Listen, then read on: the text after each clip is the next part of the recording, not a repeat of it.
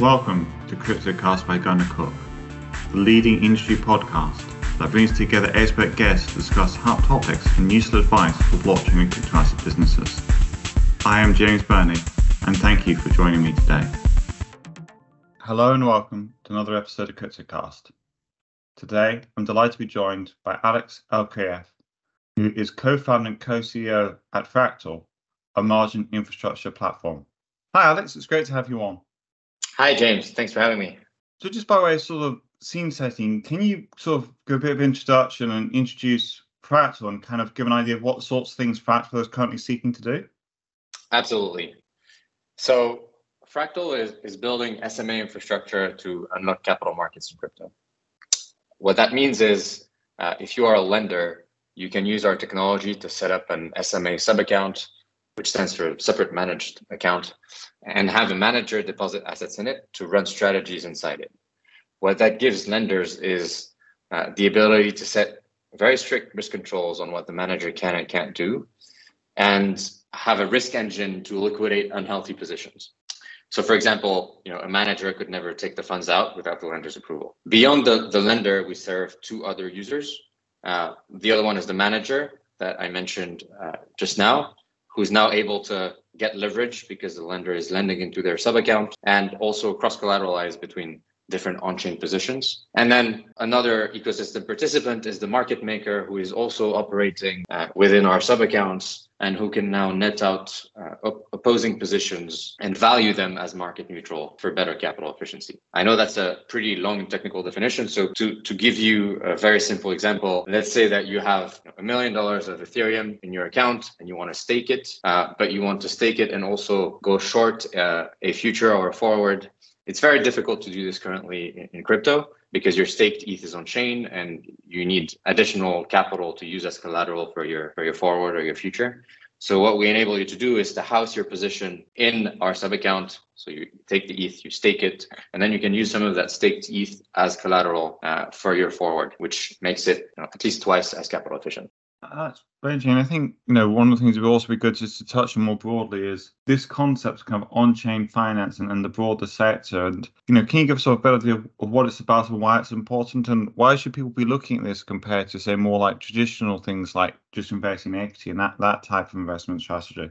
Sure, uh, that's a that's a big question. Um, so I think first let's let's define what on-chain finance is, and our definition at least is the use of a blockchain to settle financial transactions. Of course, this starts with crypto native assets like Bitcoin and Ethereum, uh, but is progressively expanding to real world assets like US Treasury funds or, or money market funds that are uh, progressively being more and more tokenized. And what that means is that um, instead of having to subscribe to a money market fund. You can just buy a token that represents your ownership or your share of that money market fund. Um, and so in this specific case, we're moving away from you know the notion of cryptocurrencies and just using the blockchain as a more efficient financial rail to settle financial transactions. Now, why is that important? Uh, I'd say for three reasons. One, transparency, two, instant settlements, and three, composability. Uh, transparency, as we were building your product, our, our, product, which was during the period where FTX was was going bankrupt, um, you'd be surprised to, to hear how many, and we were surprised to hear how many prospective clients or investors liked the value proposition that they could click on their account and verify on the blockchain that the balance that was listed on the account was the actual balance that they have. Um, so, you know, when you have a sub account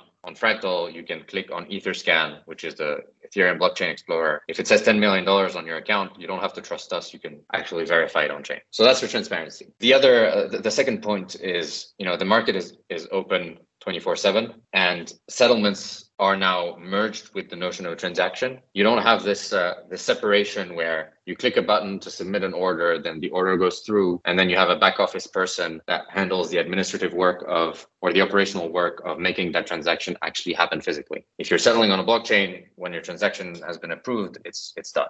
And finally, uh, composability, which is where I think the big unlock comes, uh, which is the ability to really have individual Lego blocks that can be built and combined very easily thanks to just a unified standard of the ERC20 token. To give you an example that, that applies to us, let's say that in the in your fractal account you have a million dollars in the form of USDC collateral and that for whatever reason you need to, to keep it in there to maintain your, your position and your loan to value at a reasonable level. Well, that 1 million USDC is now sitting idle. And so what we are in the process of integrating is building on top of companies like Ondo Finance or OpenEden, which have tokenized treasuries and uh, which then enable you to swap that 1 million USDC for their uh, their share or the receipt token that represents the, the tokenized treasury which allows you to earn yield while that money is, is in your account. Doing this on chain is trivial because, as I mentioned, it's all the same ERC20 token. So it's all the same technological standard. Uh, so, from an integration perspective, it's extremely simple. Uh, if you had to do that without a blockchain, you'd have to integrate with a prime broker, uh, build the rails to, to interface with custodian, and physically move or subscribe to the funds. So that process is now fully abstracted away, which removes a number of intermediaries and, and reduces cost. That's interesting. And I think, you know, one of the interesting points is how kind of new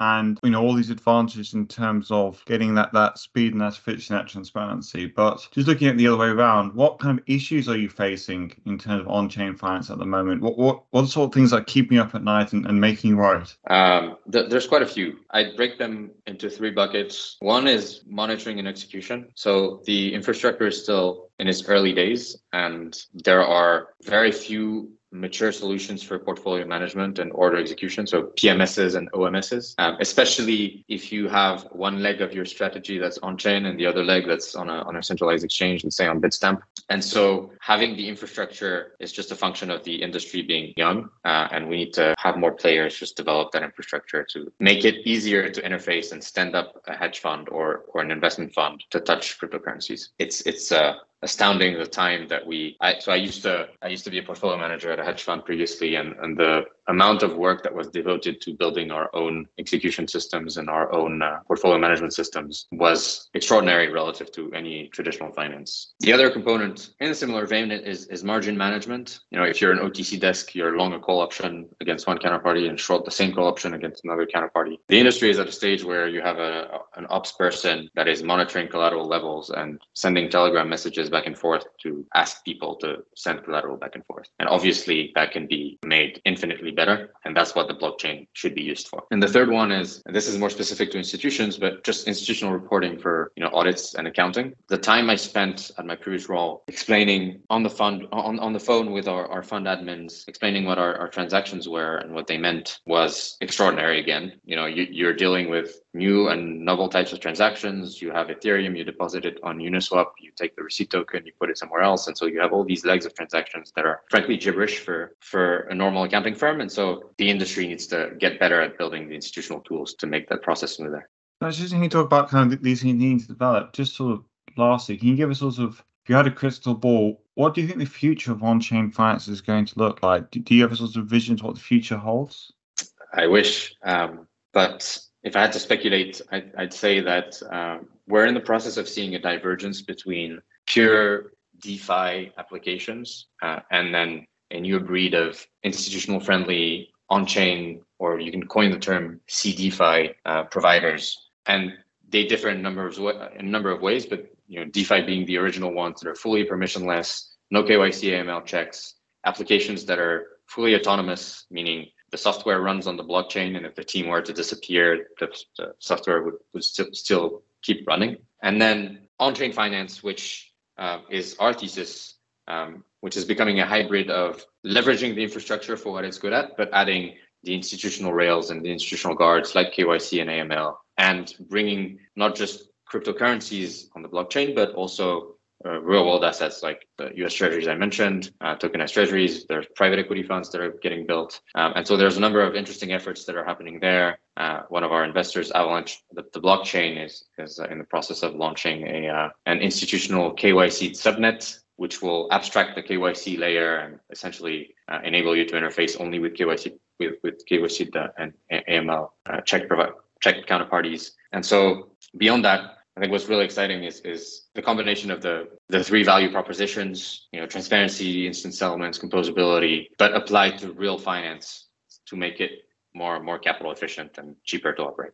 Thank you, Alex. That's been fascinating. I'm afraid that's all we've got time for. Um, thank you very much for coming on to the show. If anyone would like to reach out to Alex, his email is alex at fractal F R A C T A L protocol.org. Thank you for coming out, Alex. It's been fantastic. Thanks for having me. Thank you for listening to CryptoCast by Gunnercooke. Gunnar Cook is a market leading law firm advising on blockchain, Web3, crypto assets, and DeFi. Our members have been heavily involved in helping to shape the legal and regulatory framework for blockchain and crypto assets. Our team works across multiple jurisdictions, including Germany and the US. We are the only UK law firm to officially accept payments in crypto. Our client base is more than 150. Before we go, if you enjoyed the episode, please leave a review on your podcast service and make sure you're following Gunnercooke on social media and sign up to our CryptoCast mailing list on the Gunnercooke website. Thank you for listening.